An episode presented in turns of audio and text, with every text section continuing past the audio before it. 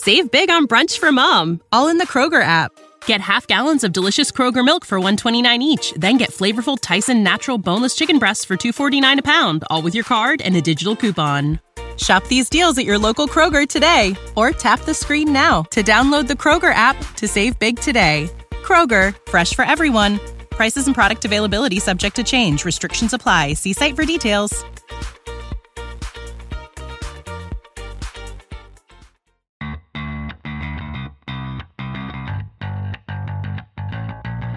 Coming to you live from downtown Detroit, this is Benzinga's Pre-Market Prep with your host, Joel Elconin. This is a volatile puppy here, isn't it? And Dennis Dick. I'm bidding a penny. I will buy the stock for a penny. With everything you need to start your trading day.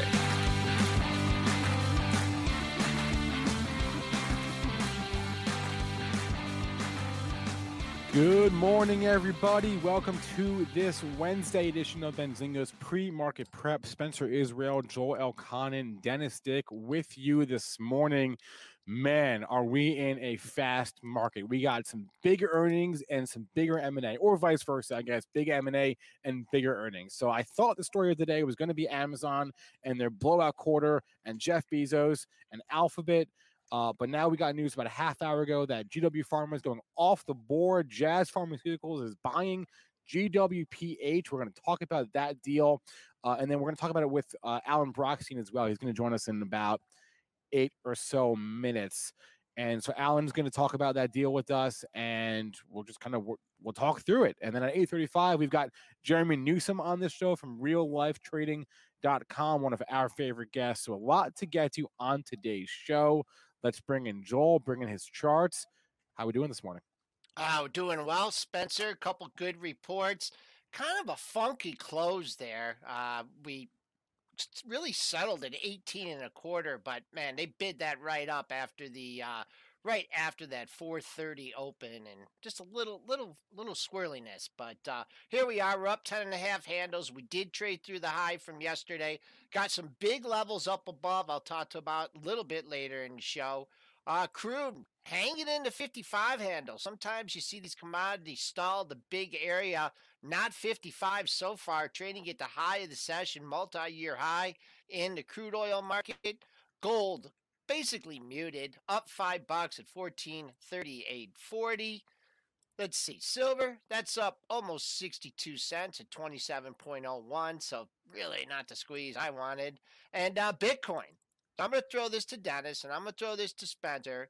And if you can get within two, without looking at it in a chart, how many consecutive closes has the Bitcoin futures had in the 30,000 handle? I have no idea. I don't know. I have no idea. Is Dennis on the show today? Yeah, I'm here. I don't understand the question. Okay. Do you know 30,000? And do you know 40,000? Do you know those two numbers? That's a big range, though. Okay. It's a 30%, 33% range. Well, that's Bitcoin. Where you been, Dennis? Okay. So what are you telling me? Tell me what this means. It's closed between 30 and 40,000 for a long time. Tell me what it means. It means we got a big move coming. That's what we want. We like big moves. I hope it's higher. I'm still long Bitcoin. Yeah. I'm trying not to look at it ever again, though, because I'm going to trade out of it. I need to stop looking at the long-term portfolio.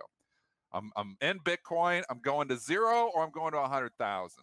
Or what's the twins target? What's the twins target on the twins? Spencer Israel. What they say? 500,000. What's the twins? I don't know. Winklevon boys. Yeah. The Winklevi. The Winklevosses. The Winklevi. I'm not quite sure how you. What's the Winkles target? Didn't they have $1,000 target in GameStop? I don't think they comment on GameStop. They believe in the next decade, Bitcoin will hit $500,000. 500,000. Well, I'm going to go 100,000. So I'm just going with 100,000. Maybe I should go 500,000. Okay, dude. So I'm going so zero. You still didn't get 500,000 in that. It's on zero or it's 500,000. I'll go with that. So I'm still in. Yeah, I sold half. I told you it doubled in 6 weeks. I sold half. Forever playing with the house's money. And that's it. I'm not going to look at it now. I'm not going to become a crypto trader. People want me to become a crypto trader. I can't do that because I have to say that would destroy my marriage. That would, 24 hours. It would destroy his marriage. Yeah, that would cost me a lot more money, even if I started making money on crypto. Because if I start trading 24 hours a day, I'm getting divorced. There is no trading 24 hours a day, so I cannot look at crypto. Sorry. I wonder how those crypto trader. I wonder how those virtual divorces are going.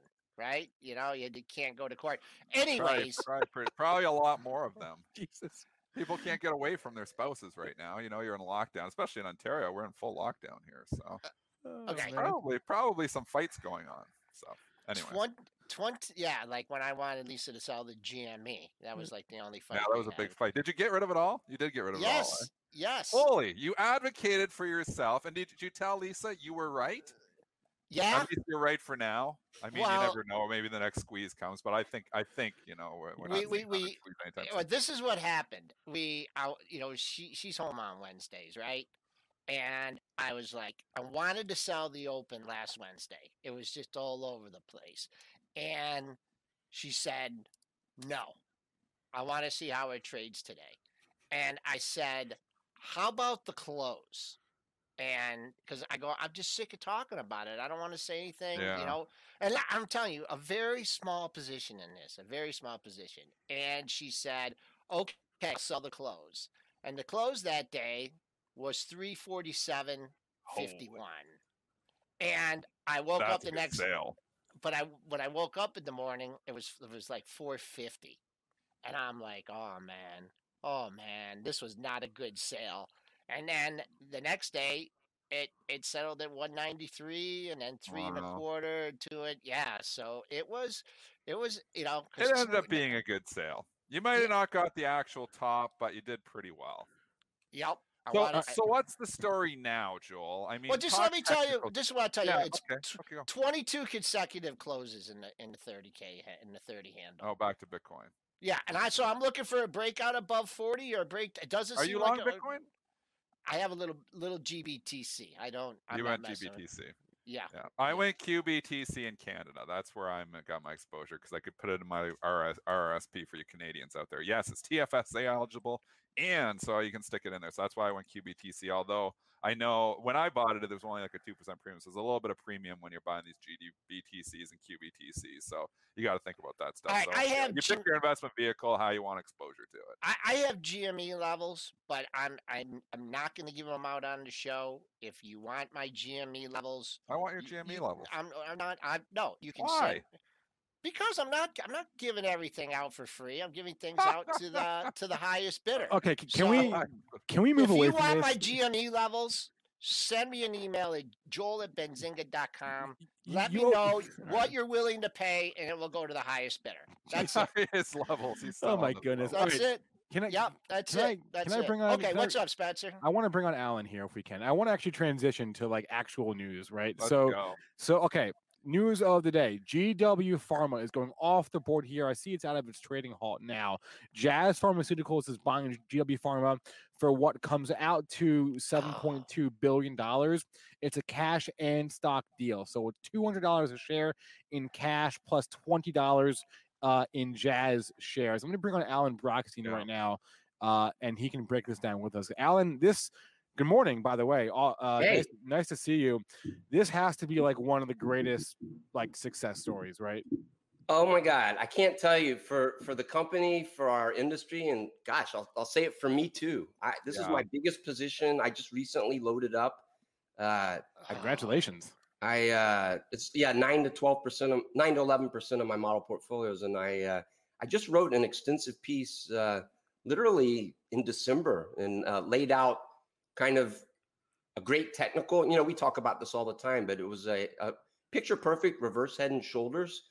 And I know, you know, I think we talked about this last time. It's great to look at chart patterns, but isn't it better when you can align it with valuation and a good fundamental story? And I don't know Jazz Pharma. I'm excited because I feel like it's small enough that I can continue to leverage what I've put into GW for the last 8 years.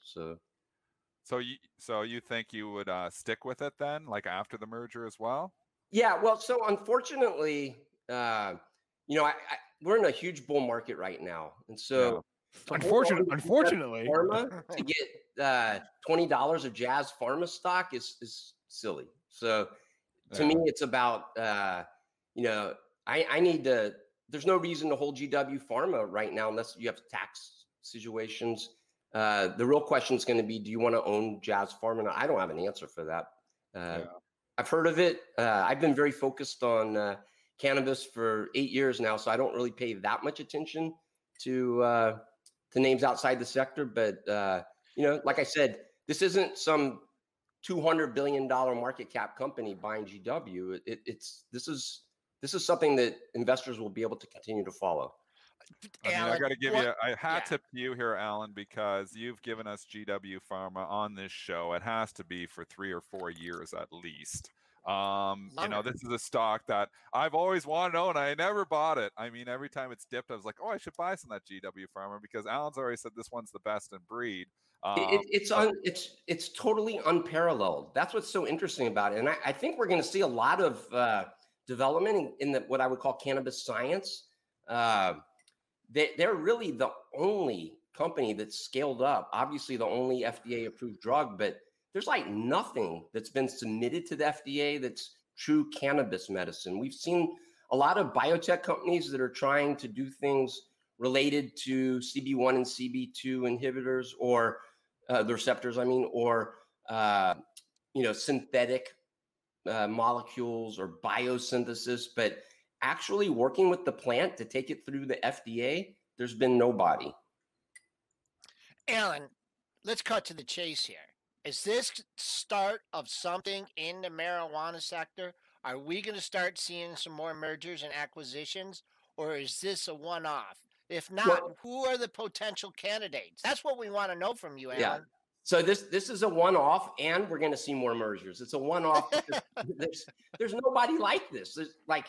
There is nobody like this, literally nobody. So if you're looking for what's the next one to be acquired, it's literally nobody. But one of my big themes for this year, I introduced it in the New Cannabis Ventures newsletter, literally the second to last week of December. And we talked about how M&A was going to be huge this year. And 2 days later, two public companies, leaders in the space, announced mergers. And we've seen more since then. So I think for people that are investing in the cannabis space, there are now 10 U.S. companies with $1 billion or more market cap. They all seem to have good access to capital. In fact, 7 have raised capital just in 2021 so far. These companies are going to acquire others. Now, the bad news is I don't see a lot of public companies out there to be acquired right now. I'll talk more about that in a second. The good news is if you pay attention to Canada, there's going to be some mergers up there. The Canadian market needs to consolidate. There's some public companies that will be acquired, in my opinion.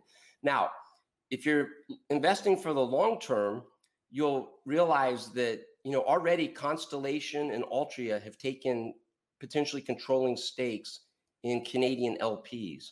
This is going to happen in the United States too. We will see major companies start to take positions in American cannabis companies, but it's not going to happen until we get more clarity on the legal landscape. Alan, I just want to say congratulations. Huge win for the industry, huge win for you. You've been bullish this stock for, like Joel and Dennis said, a very long time. So just want to get you on and get some color from you. Thanks a lot. I appreciate it. We'll talk about Jazz next time, right?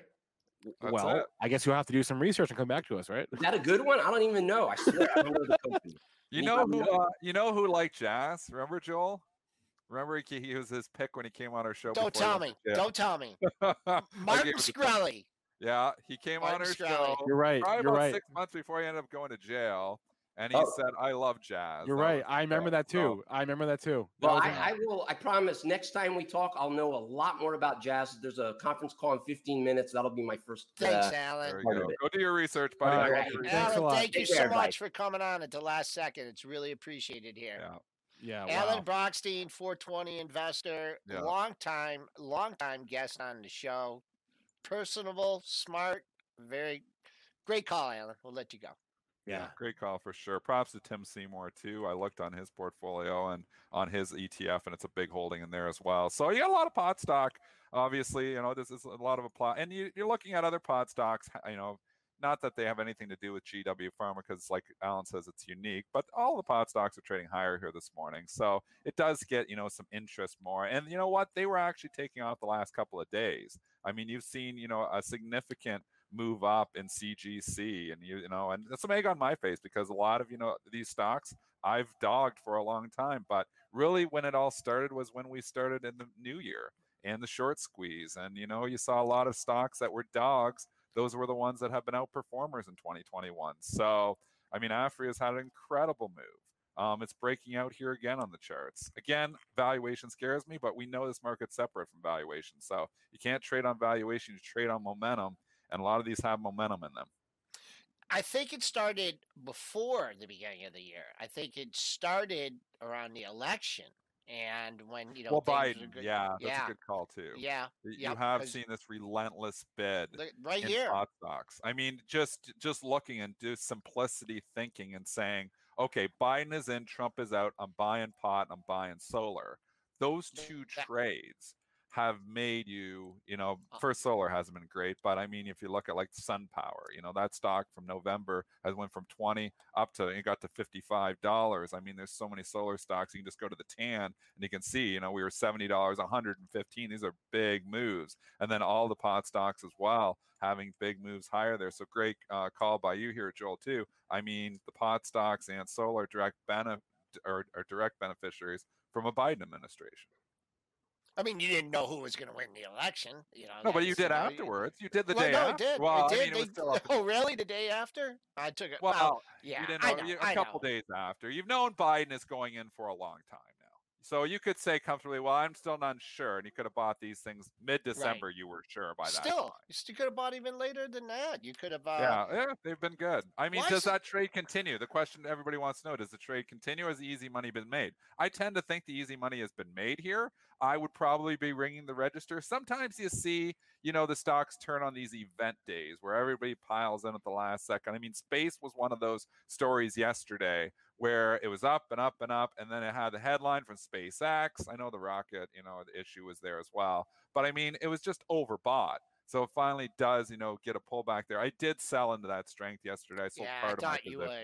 I sold part of it because it just got way overdone. I thought I bought this at 35. I bought this at 27. And I originally bought this at 16. So I took one round from 16 to like 23. And then I rebought at 27. So it's been a good move. I mean, it benefited from the short squeeze. The story is still intact, though, and that's why I'm still holding some of it. You know, some of these other stocks that were in the short squeeze, I sold them all. But I believe the space story is still there. It wouldn't surprise me if this thing starts to catch a bid here eventually again, but ugly candle yesterday. So you got to let the dust settle a little bit on SPCE. What's wrong with MJ? I'll tell you, it's been dragging because if you look at the largest holdings, it's all the Canadian LPs that were. What the hell's wrong with MJ? It's from 14 to 22 in the last. I don't know. Month. I'm just but if you look at that compared to like the other, like the MSOS for example, it's lagging, right? So it just seems like it.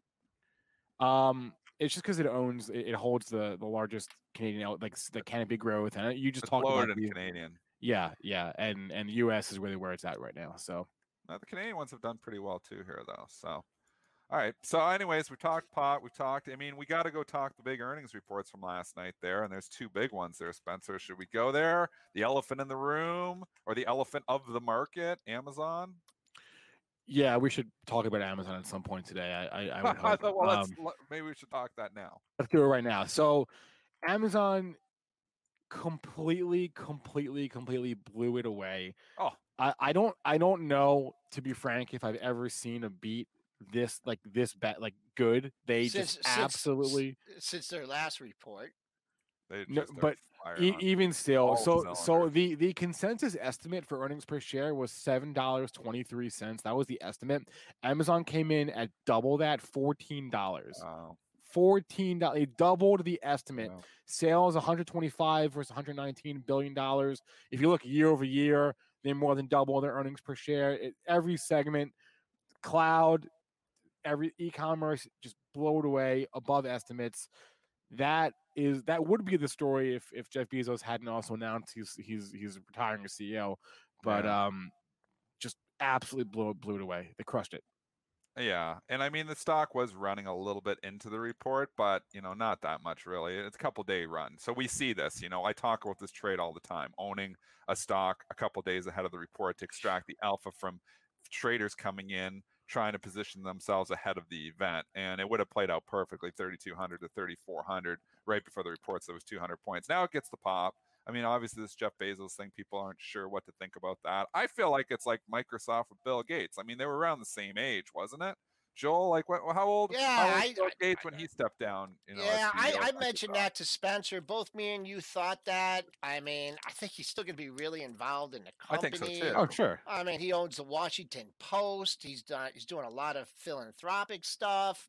Doesn't he want to go to the moon too? Doesn't he working on something like that? They all want to go to Mars. Yeah. They all want to go to Mars. They all want to. That's where it's a Musk. Maybe they're all going to form, get involved together and, get us there. I think it'd be pretty cool to go to Mars, but jump on the rocket ship after I saw yesterday what happened with SpaceX, but hey, your buddy that was selling the weeklies, I hope does he lay off on the week earnings? Oh, you know what? He's making more money on this again, because you want to know what the straddle was on that puppy? Look at it. Let's go look at it. We priced it a couple days ago. Wasn't it like $170? He's killing it with that strategy. Was it 170? It was crazy, Joel. Yeah, I even looked at that. They had it jacked for the earnings report. So you know what? 75 points. He's up $100 right now. Still on it. Oh man, he's doing it without making a call. Without making a call. Just playing the sideways action. He's been doing it for a while. Bruce, shout out to you. I know you listen to the show every once in a while. I'm going to shout out to Bruce. He's been. Let's go look. Because he even emailed me on the weekend. He's like, you got $170 for the weekly straddle on this. So he just sits there and he keeps writing. Now, again, remember at Black Swan events, you get crushed in the strategies, so it doesn't always work. But, it works a lot of the times. Yeah, so look at the straddle. We're looking at the weeklies here, just at the closing prices, obviously options. February 5th I'm looking at. And the 33.80 was going 92, 87 plus 80. What's that math, Joel? $167. Yeah. $167. 75, so he's 100 in the green again. I mean, we don't know. He's still got a couple days here, but what he's writing the higher, and he's not doing it right. He's not taking the whole 170 because he's writing higher and he's writing lower. So he's writing outside of it, like right in the 3,400 and or 30. I don't know what he was writing, 3,450, and then buying like the 3,200 or 32 or right in the 3,200 as well. So, but you're just bringing in so much premium all the time, and when a sideways tape, there's no strategy that pays better than writing options in a sideways tape. And Amazon has been in a sideways tape for 6 months. So it continues to work. I'm long Amazon, full disclosure here. But man, I've been sitting here not making any money on my Amazon position for the last 6 months. And I see Bruce just writing options and cleaning up on it. So great job, Bruce. I'll just look at this one. We were actually live. We stayed on a little bit after because we knew we had some big earnings reports. So I don't know why someone would take this down under 32.60, frankly. What they didn't like about the report, the initial pop, 34.78 and a quarter. And we were at the point when I was on with Spencer, we were hoping for closer to 3,500. 34.96 was your all-time high back in October. So there's your next. I mean, where are you at from that? Not too far away from that. And that's not the all-time high. The all-time high is 35.20. So after the kind of move it had the last 2 days, let's see what happens between 3,500 and 35.20. If you had a big position for quite a long time and you're like, wow, if I get a shot at 3,500 here, you might get it today. So we're trading up there. First things first, take out that pre-market high. But this would be one, if you get to like 35.15, and who knows if it's going there, and then you roll over, and then come back down, and I don't know. This is a hard one to trade. This really could stay range bound. I think the option writers continue to win here. I'm just going to say I'm long Amazon because I believe in the long-term story. It's my long-term investment account. But short-term, and it's been working to write options, I think it continues to work. So I think you continue, your elevated VIX, the premiums are elevated on everything. And Amazon really doesn't warrant an elevated premium out right now because the stock has been quiet. So I know you can say, oh, it moves 100 points yesterday. It hasn't been quiet. But I mean, look at it. Between, it's been in a 10% range here for the better part of 6 months. So I think option writers continue to win here, although eventually I think it does break out. Okay. All right. Let's do the Googster. Google. All right. Alphabet reported also last night, and same story. These guys just print money. Earnings per share $22.30 versus a $15.90 estimate. So they blew that number away. Sales. Oh my gosh, just under $57 billion versus a $53 billion estimate. And there's a whole bunch of numbers as far as individual units, but those are the headline numbers. And gosh, it blew it away. It's almost a value stock. Like, I mean, with the amount of money they're making, I know, it's ridiculous. It's almost like, you know, you want growth at a reasonable price. It's always been Google. It's one of the biggest positions in my long-term portfolio. I bought it at $250 about 5 or 6 years ago. I'm still long it. I sold half. I did sell half when it got to like $1,200 or $1,300, and I locked in half of it. And I wish I wouldn't have sold the half, because obviously it's continued to run since. And you know when I sold half was when it did that split, Joel. When it was split weird. I know. Googles. Yeah. That's when I sold half. I was like, well, now I have two of them. And I was like, why do I need two of these things in here for? So I sold the one and I've held the other one. I don't even know which one I own. I own the Google or the Google. I'm not even sure which one I own. I probably sold the one that was higher. So just because I get more money. But at $22.30, I mean, this company fires. YouTube's unbelievable. $7 billion or something from YouTube. I mean, what a buy. What a buy. I mean, they paid $8 billion for this and bringing in $7 billion for it. Like, I mean, it's unbelievable the amount of money that they make. And the people are so smart there. The businesses they're doing, the other things they're doing, you know, the monopoly on search that they have. I mean, why do I want to be bearish Google? Is it going to pull back? Is it going to have pullbacks? Yes. And those pullbacks are buying opportunities. Just look at the action that you got right here. It's not backing off. We're in unknown territory here, folks. And the highest print that you've had is 2087, but you're trading at 2073, and there's a bid at 2060. Someone is buying this, actively buying this at 2060. So I'll call that support, and I'll call that minor support, and then I'll call resistance that high of 2087. You know, you don't know. There might be some size at 2100. Who knows? Big run up from 1800 up to 2100. I don't know if you're going to have some shorter term players are ringing the register, but I mean, it's bid here. Sometimes you see these pre-market charts, and like space yesterday, this was a great example. It got to 62.60 or something. Oh wow! Yeah, I didn't see it that high in the pre-market. Yeah. So yeah, you look at it, and then when we were covering it on the show, it was like 57.58, and then the red, that's where it opened. Yeah, and then that red candle. That's when you take over the regular session. So, but I don't have that feeling here after, or at least for Google. Space had been running too. It was just overbought, and the short squeeze trade had come off. Eventually, Space and SunPower were going to cave because they were short squeeze plays. There was other traders in there for other reasons. You know, I like SunPower and Space Story. That's why I held some of the stock, but I sold some of it because it just got ridiculous. I mean, I sold my SunPower 2 days ago, $53. It's $43.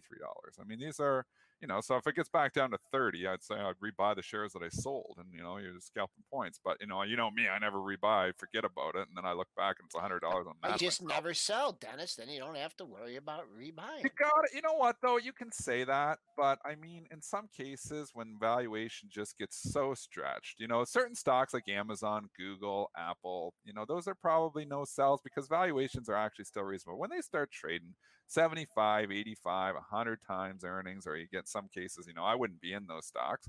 You know, at a certain point in time, you just got to say, look, enough is enough. Eventually, valuation does matter in the long run. And, you know, it's time to lock in some profits. So, you know what you're good at? I think you got to lock some in some. I don't think you can just hold things forever because, you know, you could say that on like Eastman Kodak, you know, obviously, you know, like or certain stocks, Sears Holdings. I mean, at a certain point in time, there's time, lock some in.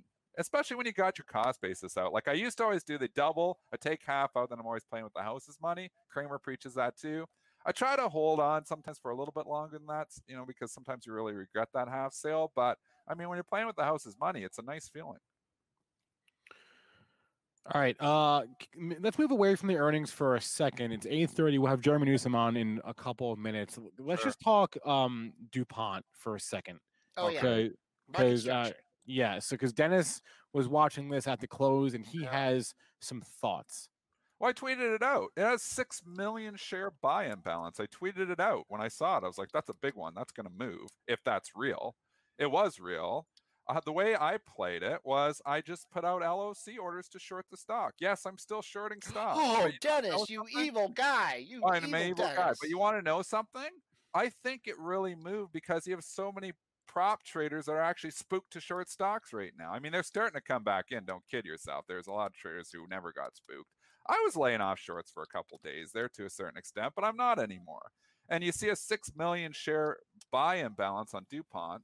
It ran from $74, and then I throw out the LOC. My LOC orders were like $75. So LOC is a limit on close order.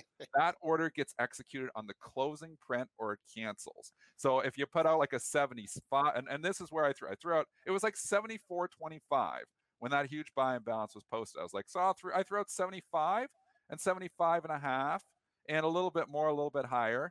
I got executed on all at 76.45 in the closing print. Sure. You're like, boom. But yeah, you know what? In me, the scalper blood in me, at 75.80 offer, I was like, nah, take the 60 cents. Bang. And, you know, obviously it came down a little bit lower since then. But I mean, that's a classic fade. These huge moves off of imbalances have always been classic fades. And the reason for that is they're not based on, you know, fundamentals. They're based on order flow. Order flow, yeah.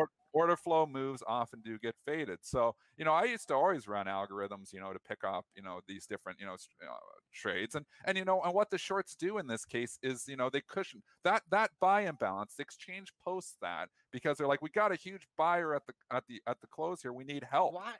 They're posting it because we need help. Because they want the shorts to come in to provide liquidity to this order because we don't have enough sellers. So they advertise it out there in the imbalance feed. And I'm the one that comes in and provide, you know, traders like me come in and provide liquidity to this. If we didn't come in, I think it gapped to 78 or 80. But in normal markets, it probably only gaps up 50 cents. But because you got so many shorts spooked right now, it gaps, you know, it runs up $1.50 into the number and then gaps another like 70 or 80 cents on the closing print. So, you know, these are market structure things. The imbalances are information you can use. You know, I do sometimes tweet out the big ones in the morning. I tweeted that one out just for the simple reason. It's like, this is a big one. It could really move. And I wanted my traders to know that on Twitter that there was an opportunity here. I don't understand. I don't understand why. I mean, I know they have their programs. I know they have their systems and everything, and they need to do it. But man, if someone had an order, I mean, I guess they need the closing print, right, in order for their systems. But why would you put an order in like that? I mean, an order that big. I don't understand. Send me an email and I'll help you get out of that position a lot better than that. I mean, you're just showing your hand. I don't know, but they need because the exact. There's so much liquidity on the close, though. That's like learned behavior where institutions know there's, you know, big fish on the close. There's, you know, liquidity providers that are going to come in and, you know, they 6 million is a big one, but sometimes it's 600,000 and then it comes in and it doesn't move much because there's so many liquidity providers that will come in. But again, right now, institutional traders, if you're listening out there, the shorts are spooked to a certain extent right now. It's not fully like they're coming back in. I mean, in probably a couple of weeks, as long as we don't get any more short squeezes, the markets are seemingly going to go back to normal. But you've got traders that are not shorting stocks right now. Certain ones that short stocks all the time, they're still spooked. So they look at that and they think, oh, am I going to get run over in this? And they don't do a trade that they would normally do. I did it. I shorted the stock at 76.45 and covered, like I said, right away. Did you lay off on, you know, on that one? No, not at all. I mean, 6 million. If DuPont wants to run up $2 in the last 5 minutes, I'll short the stock on no news. So, I mean, that's that stock's been weird. They did the spinoff, right? And then they've done so many. If someone could do a history of it was DuPont and then Dow and then DuPont Dow and then Dow DuPont and then they split up and now I don't understand that. We're gonna have to make a when the pandemic's over, make a trip up to Midland, Michigan, and find out what is going on. It's just very confusing. But anyways, it's given back from that. Couple high. If you're trading this thing, I don't know if many people do. Got it. Inside day yesterday, so play it. Play if you break out of that high, which is going to be pretty hard to do. But again, remember, this is a lot of fluff in it right now. This $2 move at the end of the day was all from one, probably one big buyer in the stock.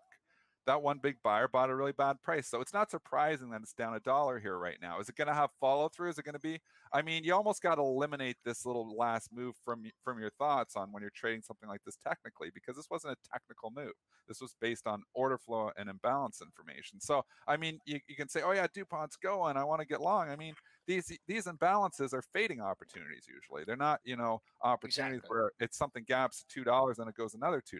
I mean, people learning some bad things from GME maybe in this case where, a stock that goes up 10% goes up 10% the next day. That's not always the case, not in normal markets. In this market, it's worked to a certain extent, especially in the short squeeze stocks. But I typically think that when you see these big moves on the close, that they're more fading opportunities if there's no news. All right, let's bring on our second guest of the day, Jeremy Newsome from reallifetrading.com. Jeremy, good morning, sir. What up, squad? How's it going? We're hanging in there. Where's that burly beard of yours? It's right there. What do you mean? Where yeah, God, come on. It's on, dude. It's on. It's on? This is a mask. I'm looking on. He looks great, man. He looks great with a beard. This guy looks good. Thanks, man. How are you, champion? I love the neon real life trading sign in the back. Look at that thing, man. That's right there. I like that. Yeah. Thanks, brother. Triple D. So, Jeremy, man, congratulations. You're getting married. Thank you, sir. Yep. When is that? Valentine's Day, February 14th. Holy. Whoa. This year or next year? This year. You guys, you did it that fast? You just got engaged like a month ago. How the heck do you get all that fast? I guess you just want to get her done, eh? Dude, he's a traitor. I'll say this, man. The whole COVID situation, right? It's like, well, there's only so much you can do anyway. So it's like, well, let's just make it happen. This is a good thing. If anyone's thinking about getting married, it's like you can have a very, very reduced cost wedding price. Yeah. So I'm like, hey, what do you think? 5 people, maybe? So, yeah, man. All right, let's get to the markets. Mr. Newsome here. We were on Sunday night during that carnage, and you were looking to buy the dip. I mean, I think the dip was up even before we got done. Just a liquidation, but 200-point rally here. We're back. We struggled up at this this 38. 48.5 is the all-time closing high. 62 quarters of print. I mean, a little bit of a trading range here. Or do we got the juice just to blast to 3,900? Oh man, I think we have the juice, dude. Again, I don't know exactly when it happens, but overall, this market is so hot. It is so hot. I know I'm going to lose at some point with the buy the dip. It has to not work at some point, but when it does, I'll lose. I'll cry about it for a little bit, and it'll be a small loss, 6-7% maybe max, and then we'll move on and find something else to do. But right now, it's more. Another one of your calls that went against you for a little bit. Teladoc, woo! You were convicted on this one. Yeah, it did go against me for a week and a half. You're right. It was, Jeremy, talk about when trades go against you. Do you have your hard stop, your number in where you figure out, okay, because I know you're a good risk manager and you don't let stuff get away from you. Yeah. How do you control risk on a stock like TDOC? Yep, great question, man. So in general, my approach on it is you have to have one of two time frames. You either have to have like a very short term, smaller time frame, a little bit of a longer time frame. And this one for me was a longer time frame. And this is one that, number one, you do not go in your whole position up front. So, if you want to buy $100,000 worth of stock or whatever, you don't just take your $100,000 and day one you're in. So normally I scale in over 2 or 3 weeks. So I'll put in 25 and then next week, 25, and then the next week, 25, and the next week, 25. So you spread out over time, you spread out over price, so you don't get too emotionally involved. But then at that point, man, you just come up with a plan before you start purchasing how long you want to be in that position for. And that was what I told you guys. I was like, I want to be in this until at least March or April. So I'm going to hold it. And I did absolutely have a level that was like, if it breaks this level, I'm going to be in some protection, right? Buy some puts, do something that's going to protect my downside, maybe sell some calls. But in general, I mean, the chart looked good. The trend looked good. I wasn't really afraid at any particular point. And guys, I'm still long this stock. So I think it's going to continue personally. I think Kathy helped you out on that one too, didn't she? I'm not going to disagree on that one. My girl Kathy came to bat. I had to shoot her text messages. I'm like, Kathy, what do you think about TDOC, huh? Do you have anything that you thought was going to go and it didn't go, and you're just kind of you're not giving up, but like, darn it, man, I really thought this would go with this market. This presently. No, everything's going here. Yeah, right? Everything went. I'm 100% winners. Here's what I was not in. I did not play this, but it did not go anywhere. It was Dropbox. And Dropbox, like if you have one market, Dropbox, if you have one market to succeed in, it's this one. And how are you losing? Like, how is this thing not going higher? So Dropbox, I don't have any position in it. I haven't lost on it. But no, man, ironically enough, and this is not because I'm good. This is because the market's awesome. Everything I've been in kind of has been eventually going higher. Wix, W-I-X, is taking a little bit longer than I anticipated, but I do have positions in Wix. I'm up a little bit on it. Would hope it goes higher. Jeremy, I have a question. Are you superstitious at all in your trading? I'm more stitious than superstitious. Okay, so you're stitious. What would have to happen for you to shave the beard? Like, how bad would you have to screw up to shave the beard? Like, how many losing trades in a row would it take to shave the beard? Good question, man. If I had 10 losing trades in a row, I'd shave the beard. Okay. Yeah. All right. Because eight right now, I think, is my max in the last 3 or 4 years, if I had to recall. Just like I've had 18. You got a long ways to go before you catch my 18. Yeah, I've had 18. 18's right. The record. 18's the record to beat, folks. Record, man. 18 losing trades in a row. That's the big one to beat. I love it, man. Are you picking on any stocks on the short side? Man, I can't. I'm not triple D. I don't do any LOC orders. Like, that guy is a beast. We all know he's the best trader in the world. But I haven't shorted anything, man. Even on a day trade, even like Harley Davidson. I tried to short Harley Davidson because this is one of the worst stocks in the world, I think. Like, it's just awful. And even Harley Davidson didn't really give me that many short opportunities on a day trade the other day. I mean, it did drop, but like, what, it went down for a whole 8 minutes, you know? So, man, I haven't made $1 shorting a stock in the last few weeks, I would say. I tried, man. GameStop, I tried. Hard. Couldn't find any borrow. Couldn't do anything. This is after it started dropping, obviously. Yeah. Couldn't do anything. What about how much money are you deploying into the SPAC market? Zero, man. I'm not smart enough to understand the SPACs. I don't get it. I really, really feel like there's a massive issue going on with these SPACs right now. And I don't know if it's going to be – I don't know if we're in 1999 or 1997. I think we're in 1997. But the SPAC issue is way too hot. I don't understand it. I mean, I get it. I get it from like a basic level, but I don't see why it's so hot right now. And I know Playboy is coming back out. Like, they're reinventing. They're doing another SPAC. Man, there's so many weird ones. So, yeah, zero, dude. I am playing DraftKings, which did come out from a special acquisition company. But I do understand DraftKings. And it also took me about 5 or 6 months to warm up to it after it transitioned to start buying it and trading it. But, yeah, man, not too many at all, honestly. All right, you guys signing for him, Spencer, Dennis? No, go, Spencer. I was going to comment on what Jeremy just said about not knowing what how early or late in the game we are. I've done a lot of reading just about the dot-com bubble, and there are people in '95 that were like, "This is unsustainable.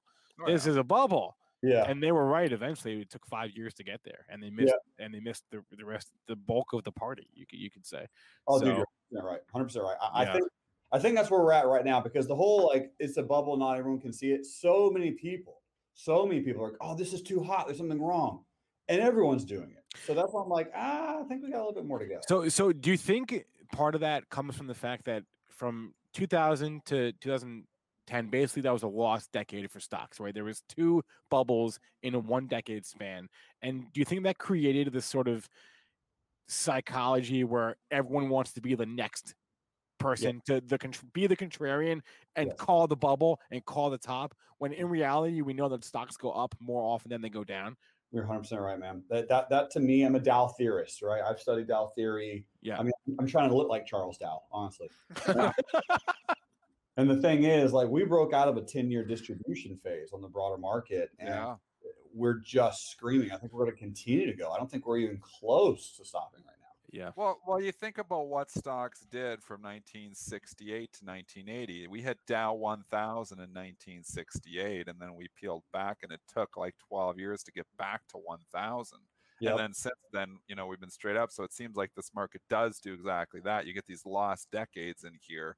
We've burned investors, you know, and obviously, you know, we're 20 years later. So people have forgotten, you know, about that. Yeah. You know, they haven't been burned. So then you get the big moves. But the one big difference between this market and where we were in 1999 is there's a lot of stocks that are still trading with reasonable valuations. I mean, it's not like everything's trading with a PE of 80.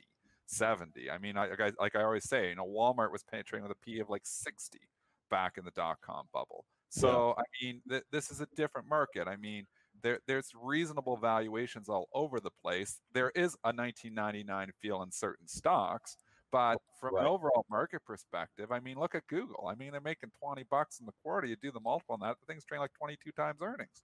I mean, this is not an expensive stock by any valuation metric. So there's lots of stocks that are still actually priced reasonably, and that's why I don't feel like we are in 1999. Yep, totally agree, man, 100%. There are some, like you said, there's some, but not all of them. There are some. Question from our chat, Jeremy. Go ahead. Question from our chat. Any thoughts on metals and miners? I don't know if you follow that area of the market. Yeah, dude, metals and miners. So miners, I never trade miners, generally, because they're the number one, I shouldn't say number one. They're top five, like most speculative, most absolutely awful. If you have a pump and dump burn story, it's probably coming from a gold or silver miner. But I do trade actual metals. Like, it makes sense to me. So I did actually buy Leaps on silver yesterday. Whoa. January 25, 2022 Leaps. And that's the 25 is the strike price. So I am actually long. I like silver. I like the pullback. I like the It seems good to me. There's a little bit of fear on silver right now. Ironically enough, people are thinking the whole Wall Street bets and the pump and all that stuff. But just on a chart basis, it looks good. And I don't know, man. I like it. So I'm in some Leaps. They're not very expensive, $4.25 when I bought them. So it's not that's not too bad. Yeah, and you got a long time. Before we let you go, Bitcoin 20. I'm like, I like to follow the futures. 22 consecutive closes in the $30,000 handle. I don't think I'm gonna get. I mean, I don't think I'm gonna get that 20. I really want to see it. I do. I know we talked about it the other night. I don't know. It's just hanging out here, consolidating for too long. The move is higher. I know your Bitcoin strategy is so you just buy a little bit every day, right? So you're not worried about. You're just building. Okay, I just how much of your portfolio? I want to just go about how much of your portfolio is in Bitcoin, Jeremy? How much? So overall, it was before we started running up. So in November, I sold about 70% of my Bitcoin, which obviously was a stupid idea. So whatever, but you got to lock in some gains. My dollar cost average was very low. My overall portfolio was 70% cryptocurrency. Holy wow. Yeah. That's that. Yeah. So right now it's about 25%. Okay. So you brought it back down just because it's had such a run. It was just having such a run, man. And I sold. I mean, everyone sells low, but it was one of those, like, I did fine. I was buying during COVID. I got in really, really heavy and aggressive. So yeah, it was quite up there, but I just believe in it, man. I think it's really incredible. I think it's very, very intriguing. I think it's super interesting and very speculative, but very fun. Another question for you. Is it all Bitcoin? I know you're trying to take Jeremy away from me. Is it all Bitcoin or do you want other crypto? So these are, again, just my opinion. I'm only in Bitcoin and Ethereum. I trade actively Litecoin. I don't do Dogecoin. I don't do Dogecoin? No Dogecoin, no. Just Bitcoin and Ethereum are the two main holdings that I have, and I actively trade Litecoin. So that's really it for me. Yeah, man. All right. So we are going to let the super smart, super friendly, incredibly talented author, comedian, and nationally ranked jiu-jitsu. Can you show us some jiu-jitsu? Can you show us a little bit of that? You can't really, you know. Joel, stop it. Yeah. Can you break boards? Or is that karate? No, you can't break boards. Break that sign behind you, that RL right between you. Thanks, Jeremy. You guys are welcome, man. Thank you for having me. I love you guys. Thank you for your time. All right. Thanks a lot, Jeremy. Jeremy is from reallifetrading.com. Hit that like button if you like Jeremy. We love him. We love his insights. We love his dance moves and all that stuff. So we appreciate the time. Jeremy, 8:50 now. We'll probably go a little bit past 9 o'clock today. We want to cover some more earnings and get some tickers from the chat. Where should we, or do you want to go to Baba here? Because Baba was up this morning. They seem to have reconciled or at least come to some kind of agreement with the regulators, Ant Financial, which is, of course, a like an affiliate or a subsidiary, whatever you want to call it, of Alibaba. They have agreed to how they're going to restructure that company. So Alibaba is up on that news this morning. That's 265 level. It's right there again. I mean, it keeps bumping its head up against it, and then it can't get through it. The line is in the sand. You could draw a hard line, 265, 266, 267, that whole area.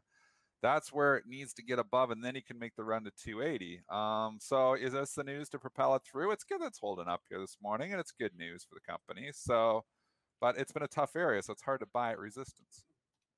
I'm long at full disclosure still. Yeah, it hit 268 at your pretty high, so actually 267 99, just hanging out here, a gap to fill. Let's see if we can fill that gap today. You got a gap between 68.97 and 75.67. Kind of some of that bad news is coming out, but I mean, this is kind of the news you wanted to hear on the thing, right? It revives it.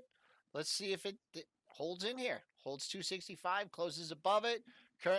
Nice gain in Alibaba. And what was it? Earnings yesterday. They weren't too nice to it, and then comes out with the good news. Dennis, they want to hear about the 18 red trades in a row story. That was at Bright. That was when I first started at Bright Trading back in 1999. So my first week of trading, I started in May of 1999. I traded retail for 3 years. I joined right after university. I joined Bright Trading Detroit office in May of 1999. My first week of trading, I made money. Just like I was like, oh, I'm good at this too, you know. I'm like, coming in, rookie, boom, making money. I'm like, oh yeah, this is easy. Then the next week was the smack around where I was like realizing, oh, maybe I don't know what I'm doing. And I can remember it was like the Tuesday of the next week, so about like 6 days into my prop trading career, and I lost on 18 consecutive trades in a row. 18 trades in a row. I mean, even if you think about what's the odds of that, because really it's like 50-50, right? I mean, you buy the stock or you short the stock, you know? So you're like picking really bad. It's like, you know, you're intentionally like looking at something wrong and going the wrong way. So I think it was a little bit of chasing was the reason for it. And I realized, maybe that's where I was on like day 6. I was like, ooh, when I chase stocks, I get hurt. You see something jumping, and oh, this stock's going. Okay, I'm going to jump on that moving train. And then as soon as you get in, then it comes the other way. So yeah, so I lost on, I think, 18 consecutive trades in a row. So starting out. Your first starting out, you can start. I had some rough patches in there, Joel. Yep, and you were trading small. I remember I told you to trade small, and then you turned it around, and you were trading like 100 shares, and I observed your trading every day, and I finally went to you. I go, Dennis, I think you start trading 200 shares now. That's up the size. Yeah, and then you never look back. But let's cover some more stocks here. Less stories, more stocks. What do you want to cover? We could do Chipotle. We could do EA. Oh, yeah. They both had earnings yesterday after the close. Chipotle is really high price now. I mean, you were hanging out at all-time high in this thing, right? Yep. Going into the report. What do you want? Yep. I mean, I don't know. You looked good. It got a little breakout yesterday ahead of the report. We talked about, does it run ahead of the report? And it did, man. It ran from 1,500 to 1,550. So it had the little run ahead of the report. Needed to be price. It's priced for perfection. Pulls back a little bit, but do you think this story's over here in Chipotle? I mean, valuations never mattered in this thing. Nope. I think there's underneath demand here, so I think eventually probably buy the dip works on this again. I don't know if it works on day 1, but I think it probably eventually works again. You took it down. Would you take it there? You took it to 1451, and then what do you got? You got, I mean, for this stock, I mean, this is a pretty. I mean, to have this many lows in the same area, that comes in. Man, I'll just have to call 1460, 1470. That really takes care of those lows there. And you did get there in the pre-market. See if it holds in the regular session. On the upside, top of yesterday's range, or the bottom of yesterday's range, was 1521.60. If you want out there, you might be able to get out there. You know, if you know, a quick bounce off the open by the dippers. So if you're looking for the all-time closing high price, that'll be my number today in CMG, and that is 1521.60. All right, let's go to the chat. Do some tickers. I see CCIV. I'll let Spax Attack handle that. That's a Spax, so I'll let Chris Kotchie take that at 11. Nokia reports earnings tomorrow morning, guys. Let's look at that. It was one of these short squeezes, and it gave it back really, really quickly. Okay, so this is a setup where if it gets a pop into the earnings, it's probably a selling opportunity because there's people who are caught in this thing. You have day traders, short-term traders, Reddit traders who are all caught in this thing, hoping to get out. There's a lot of people who bought it at $5, and they're like, they rushed to 9, and then it's at 5. Now they're losing, and they want to be wanting to get their money back. Which one is this? Okay. If you get an earnings pop, it's probably a selling opportunity is what I'm saying, in my opinion. I don't know if you're going to get the earnings pop. I have no idea. I'm not playing it ahead of it. I'm just saying if it pops, it's setups. You know, traders are like, if then. If this thing pops, I think it's a shorting opportunity. Dennis, when you were talking about this one during the short squeezes, and you said, man, I just don't know if they're going to be able to do it in this one. You know when they jacked it? Do you want to know when? This is a great market structure lesson for you. Do you know when they jacked that from 5 to 9? Do you know when they jacked it? On the open or close? After 11 o'clock when Europe was closed. Oh. They jacked it when Europe was closed. Look back at the tape from 6 days ago, because I was like, oh my, I'm like, no way is Europe going to allow this thing, because it's so traded, so held over there, it's so thick over there, it's an ADR.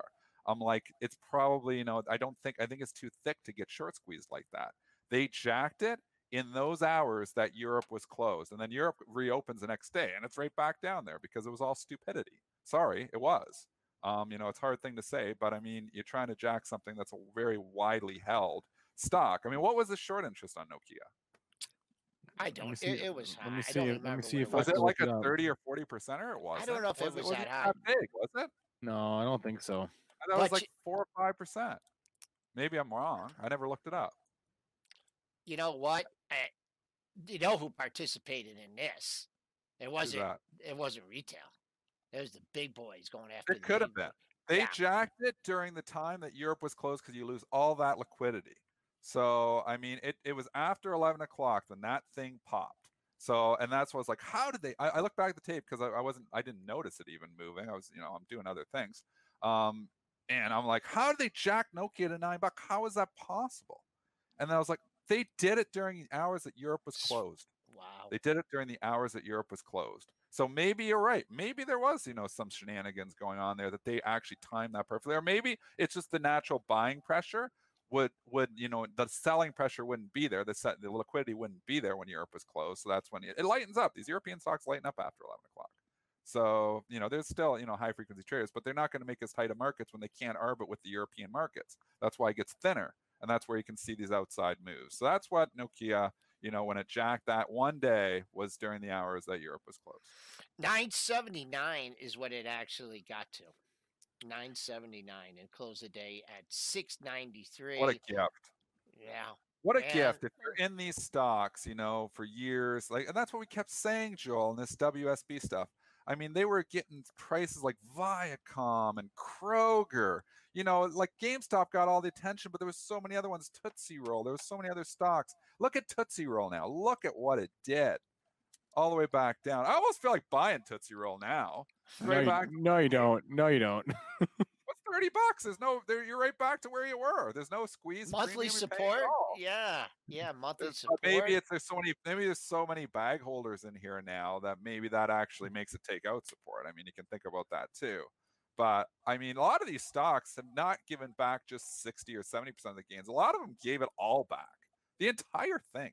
I mean, there's still a few that are holding on to some games like GameStop. AMC is still up a little bit from there, but some of them have given back the whole thing. I mean, unbelievable that, you know, this trade came off so viciously. And there's some people who really got burned here. And it goes to show you again, you know, one, you're chasing stocks, you end up losing usually.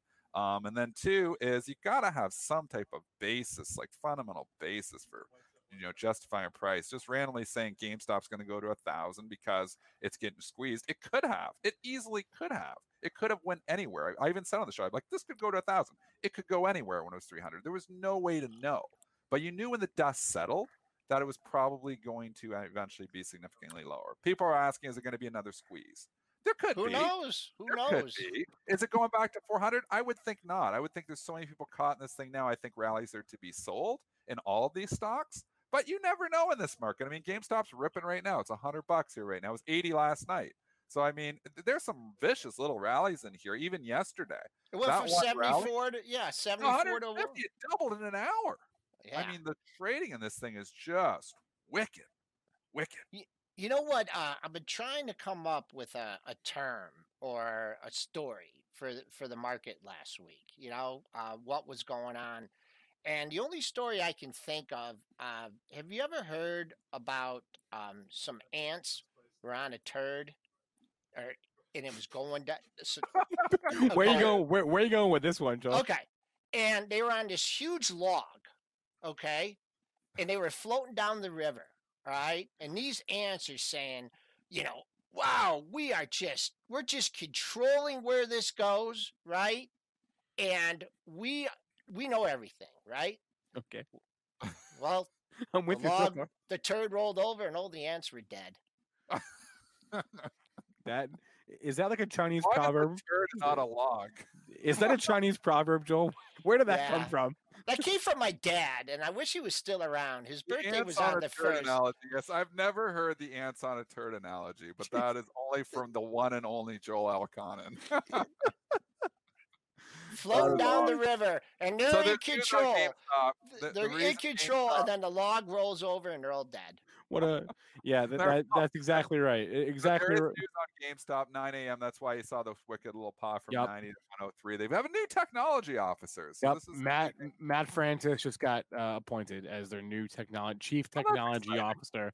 But yeah, someone mentioned this in the chat, and it's going to be it's going to be a great mystery until we get an answer. But why did they not raise money? No one knows. I know they never said a word. That's the question. They never said a word. Why did they not raise money? I wish we had an answer. I really do. I think it's like the deer caught in the headlights analogy, you know, where they're sitting there and they're looking at the headlights coming out. They're not, can't move. They just can't stop looking at the car. I mean, they just can't stop looking at the market price. I don't know. Is this real? And they just, you know, obviously they missed a great opportunity there. I mean, maybe they didn't want to stop. Maybe they knew when they were going to do an offering that it was going to probably, you know, knock the price down significantly. So maybe they didn't want that to happen. I don't know. I don't know if we'll ever have the answer to why they didn't do the offering there. But they're trying. Look, they're doing another appointment here. 903. Now we got Kelly Durkin as Senior Vice President of Customer Care and Josh Kruger as Vice President of Fulfillment. So, oh, yeah. Well, that was all. That was actually all in the same press release. And so exciting. In a normal market for normal companies, this is a nothing burger. But I'll give you some more clarity here. Matt Francis was an engineer. I'm reading from the PR. An engineering leader at Amazon Web Services. Kelly Durkin. Where was she? She was at Chewy. And Josh Kruger, he was at Amazon and Walmart previously. So he had some big names, and so that helps a little bit. Is the stock worth $105? Probably not, but I mean, it's squeezing a little bit here. Once again, yeah, it's going to be a wild ride back to 20 or 30. It's going to be up and down, and there's going to be some squeezes in there. I do think when the dust settles, it's probably eventually back down to that $20, $30 area. But who knows? This party could go on again. I'm not shorting it. All right, any more tickers out there that take a look at? Yeah, there's a bunch. So what we're going to do, we're actually doing an experiment today, everyone. Normally at this time, I would wrap it up and we would sign off until Joel and I come back at 3:40. But we're going to stay on here. We're going to keep this stream going all day. So after Yeah, I know. I know. So after Dennis signs off, maybe Joel and I will do some ticker time. We're gonna get off. Mish Hotch is gonna come on, and we're gonna keep this thing going throughout the day. We have like 5 or 6 shows, and we're continuously going off and going on and going off and going on. So what we're doing today is we're just gonna keep the stream on perpetually all day, and that's gonna how this is gonna work. We're going to try it today. We'll see how it works. So that's the plan. I would like to stay on with Joel for a few and do some ticker time. And then I'll hop off and we'll have more people joining. We'll have SPACs Attack joining in this exact stream at what, 10:30 or 11? I think 11. We'll have the Power Hour on with Jason and Luke on after that. And we'll have an entire day of programming straight from 8 a.m. until Joel and I wrap it up at the 4 p.m. close. So that's going to be the plan for the day. So Dennis, feel free to hop off unless you have any final words of wisdom. Final thoughts here. Keep GME on your screen today. I mean, it's just went up from 90 to 110. If it continues to rally here, and I don't know, anybody knows what GME is going to do in the short term, it could possibly roll the market over.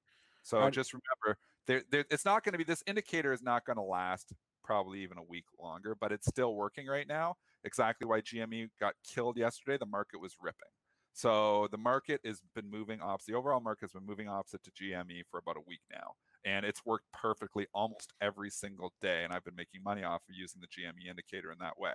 The market is not responding to this GME news yet, but I would expect if GME continues to rally, I don't know if it's going to do that. It might just roll over. But if GME, it's 113 now. If it does continue to rally, I think eventually some people will start selling SPY and they'll start selling other stocks as well. So just keep that in mind if you're trading. The GME indicator right now is still working. In a week, it's not going to matter anything, I don't think. But right now, it is still working. So be careful on the market right now if you're chasing this morning, because that GME is trading up significantly. I got a private message on Twitter, and the highest bidder is $400.